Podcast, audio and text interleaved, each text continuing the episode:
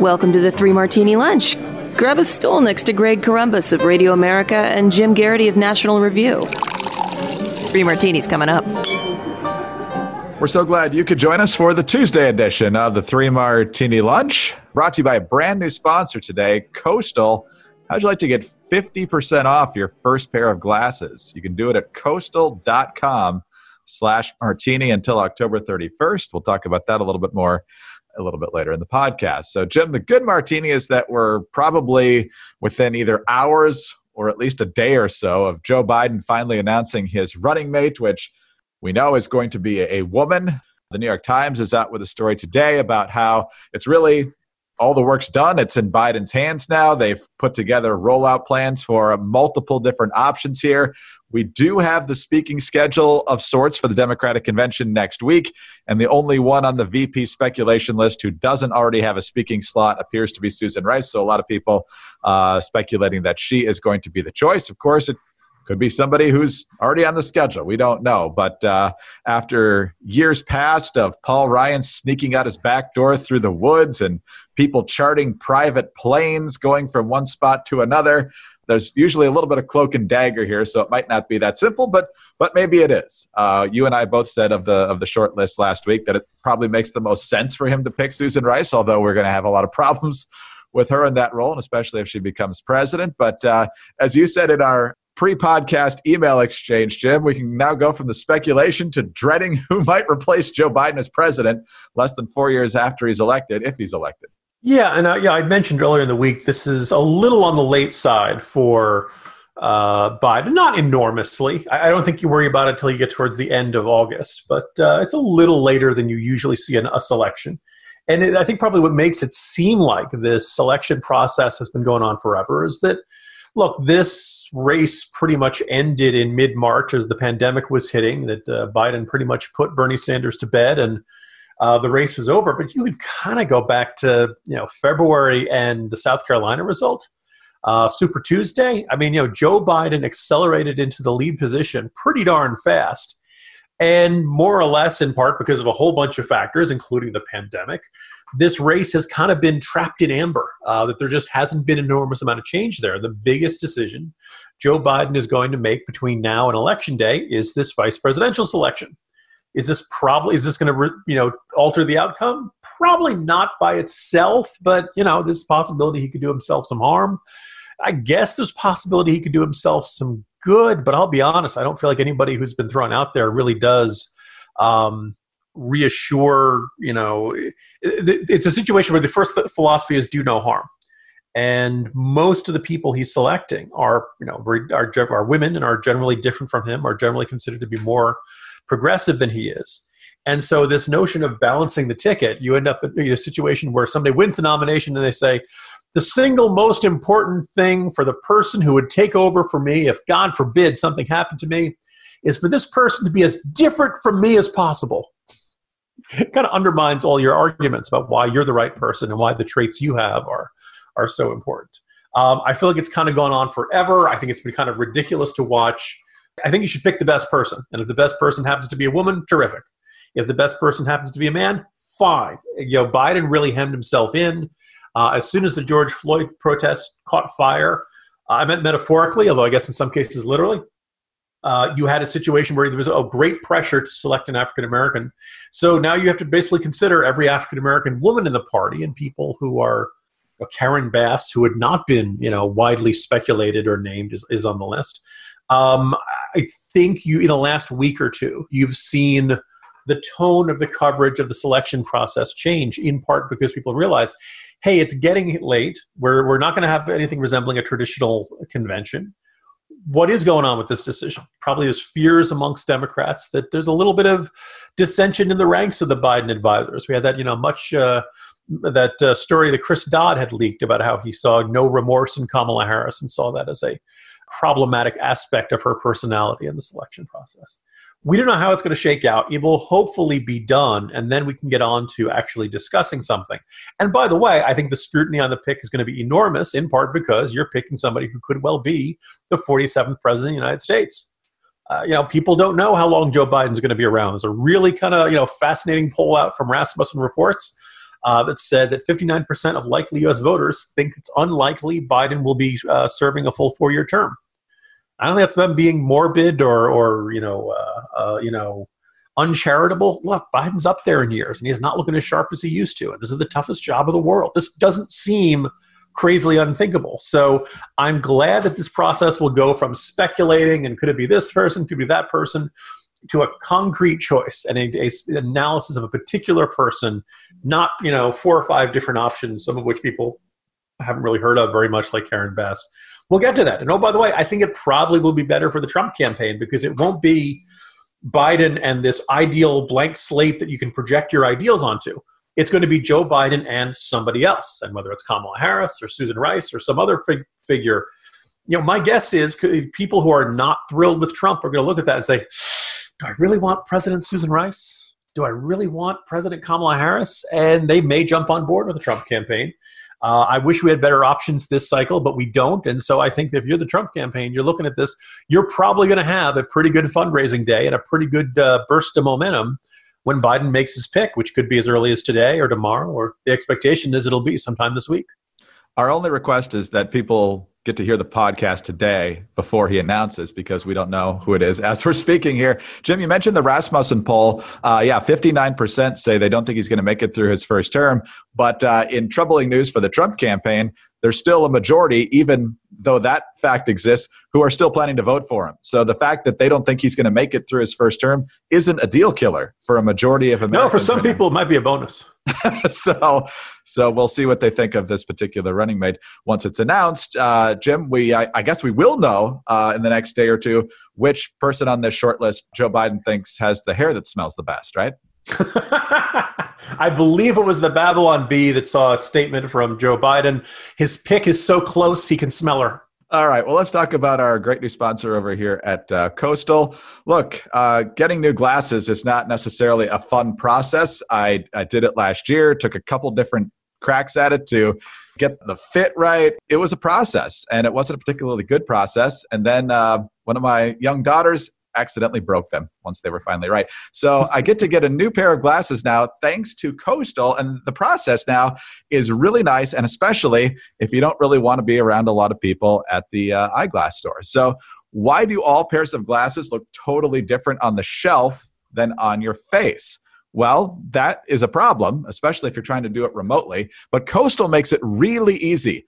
At Coastal, you can browse and virtually try on hundreds of frames without having to leave your couch. You don't even need to turn off the TV. You do you.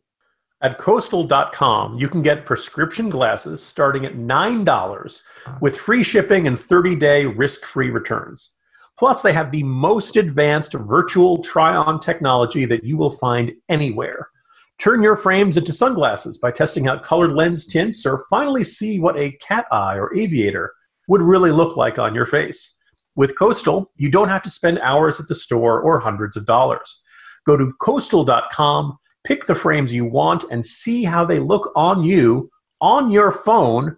Then enter your prescription details and order well, if aviators are an option, we know if Joe Biden goes to coastal, which uh, which ones he's going with.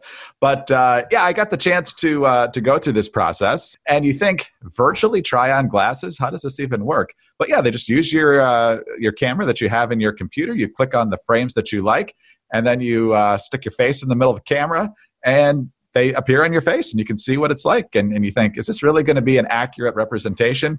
But as i tried the different uh, frame options i really could tell which ones are going to look the way i want them to look and which ones uh, weren't going to be what i wanted. And so then you just plug in the information on your prescription and my glasses should be here in a couple of weeks. Looking forward to it.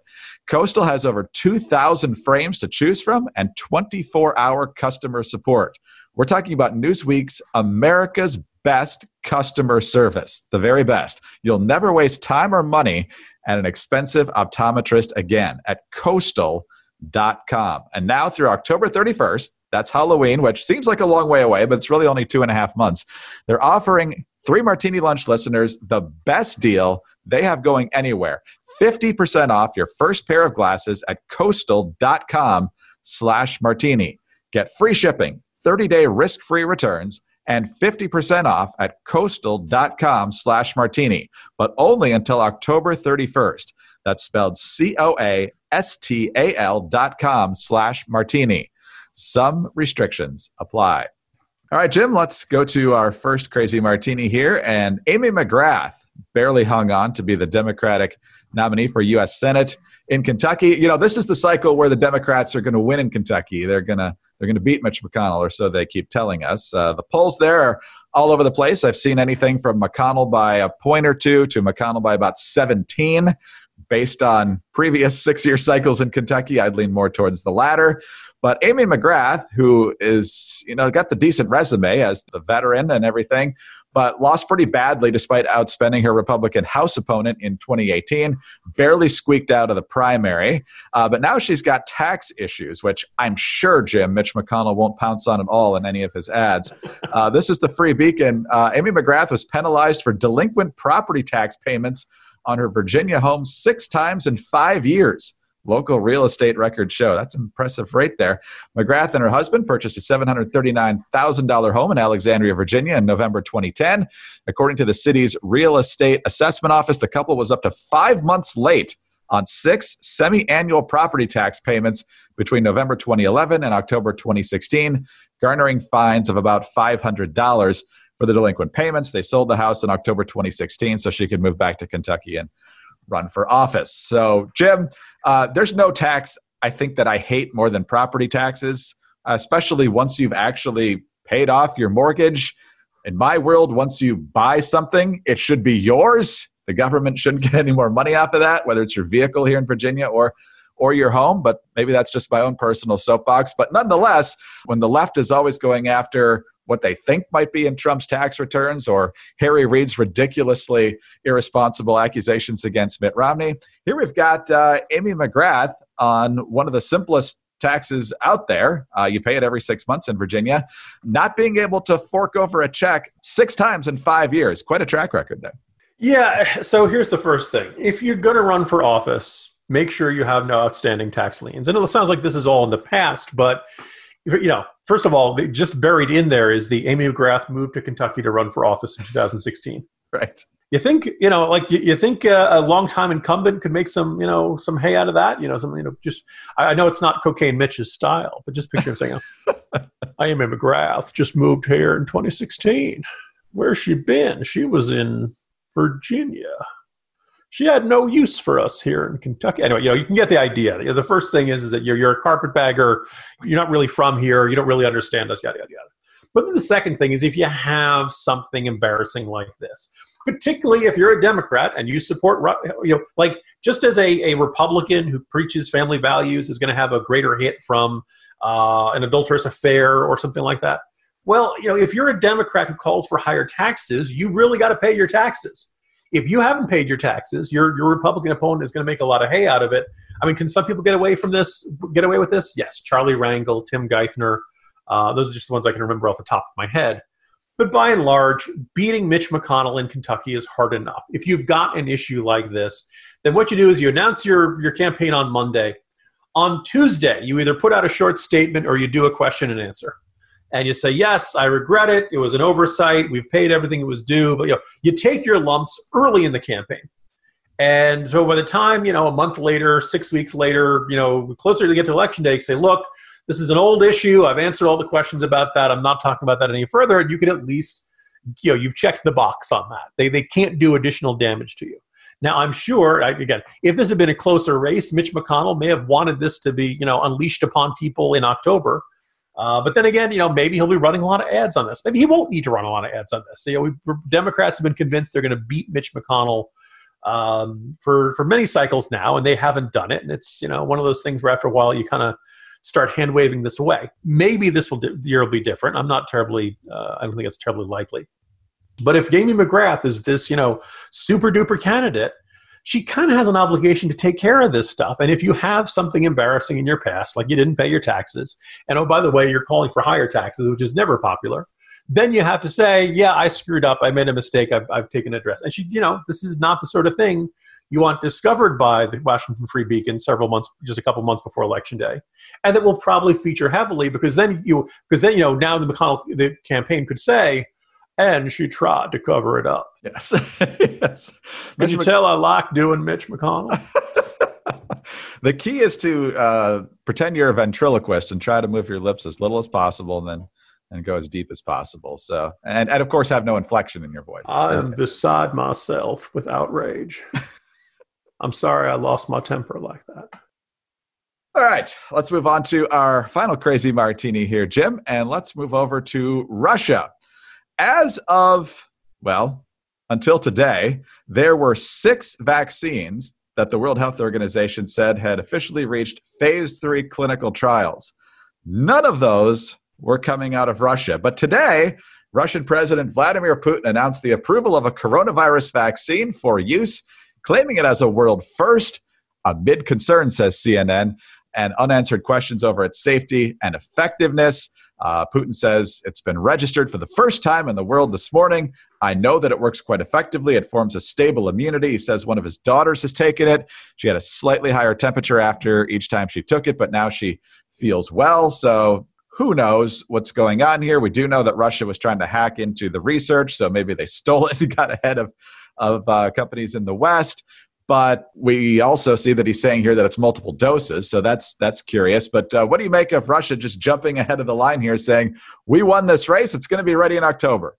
If Russia was a normal country, imagine how happy we would be today. We'd be like, "Oh, it's great, wonderful," and unfortunately, no, we don't trust them for a whole bunch of reasons. Like, I, I hope this is the case. It'd be wonderful. As you mentioned, this is not something that you know been plugged in or that the World Health Organization had been tracking, and there's lots of reasons to not trust the Russian government. Um, also, I guess it's worth noting. I believe the Chinese had said like months ago that they had something they were experimenting with in their military. Uh, and boy, wouldn't you love to be the first person in line to say, "What are the odds of something? Go- what, what are the odds of something going wrong in a Chinese laboratory?" Right, Greg? Oh yeah, very low. Um, look, could this you know uh, vaccine that Russia is touting work out? Sure, but obviously you know trust but verify. Um, the fact that he's having his uh, his daughter use it, I suppose that's meant to be reassuring. I'd be interested to see if you know what she was given. One, if she was actually given anything. Two, if what she was given actually matches what they'd be giving to everybody else. Um, and you know, also this kind of the sneaking suspicion. I'm not saying I have enormous experience with uh, the Russian American community, Greg. I'm just going to observe. Do you remember the scene in uh, My Big Fat Greek Wedding where the dad is completely convinced that Windex can cure anything? Absolutely. So the whole idea of like garlic and ginger together can can cure everything. There is quite a few Russians who would believe that yes, thus I can I can think out of this or something. Uh, look, we know Russia would love to have this kind of propaganda victory. We know they'd love to be seen as the saviors of the world. Um, you know, I, I, don't know if they'll be marketing it under the slogan of "Brought to you by the same scientific minds who brought you Chernobyl." Um, but it's you know, there's a good reason to be skeptical of this. It would be wonderful if this was the case, but uh, sorry, Vladimir Putin, you just don't have the credibility we're looking for uh, in this. I'm just hoping we don't get a presidential tweet congratulating him and or the president asking if hydro- hydroxychloroquine is a key ingredient. Jim, uh, I feel like this is the opposite situation of you know back in the day when people would punch each other over cabbage patch dolls or later on it was the tickle me elmo and you know back before you could do online shopping and avoid all that stuff I feel like with especially this vaccine, but even whatever vaccine finally gets approved, everyone's going to be, oh no, after you, please. As many people said, a lot of people would love to be the second person to take these vaccines.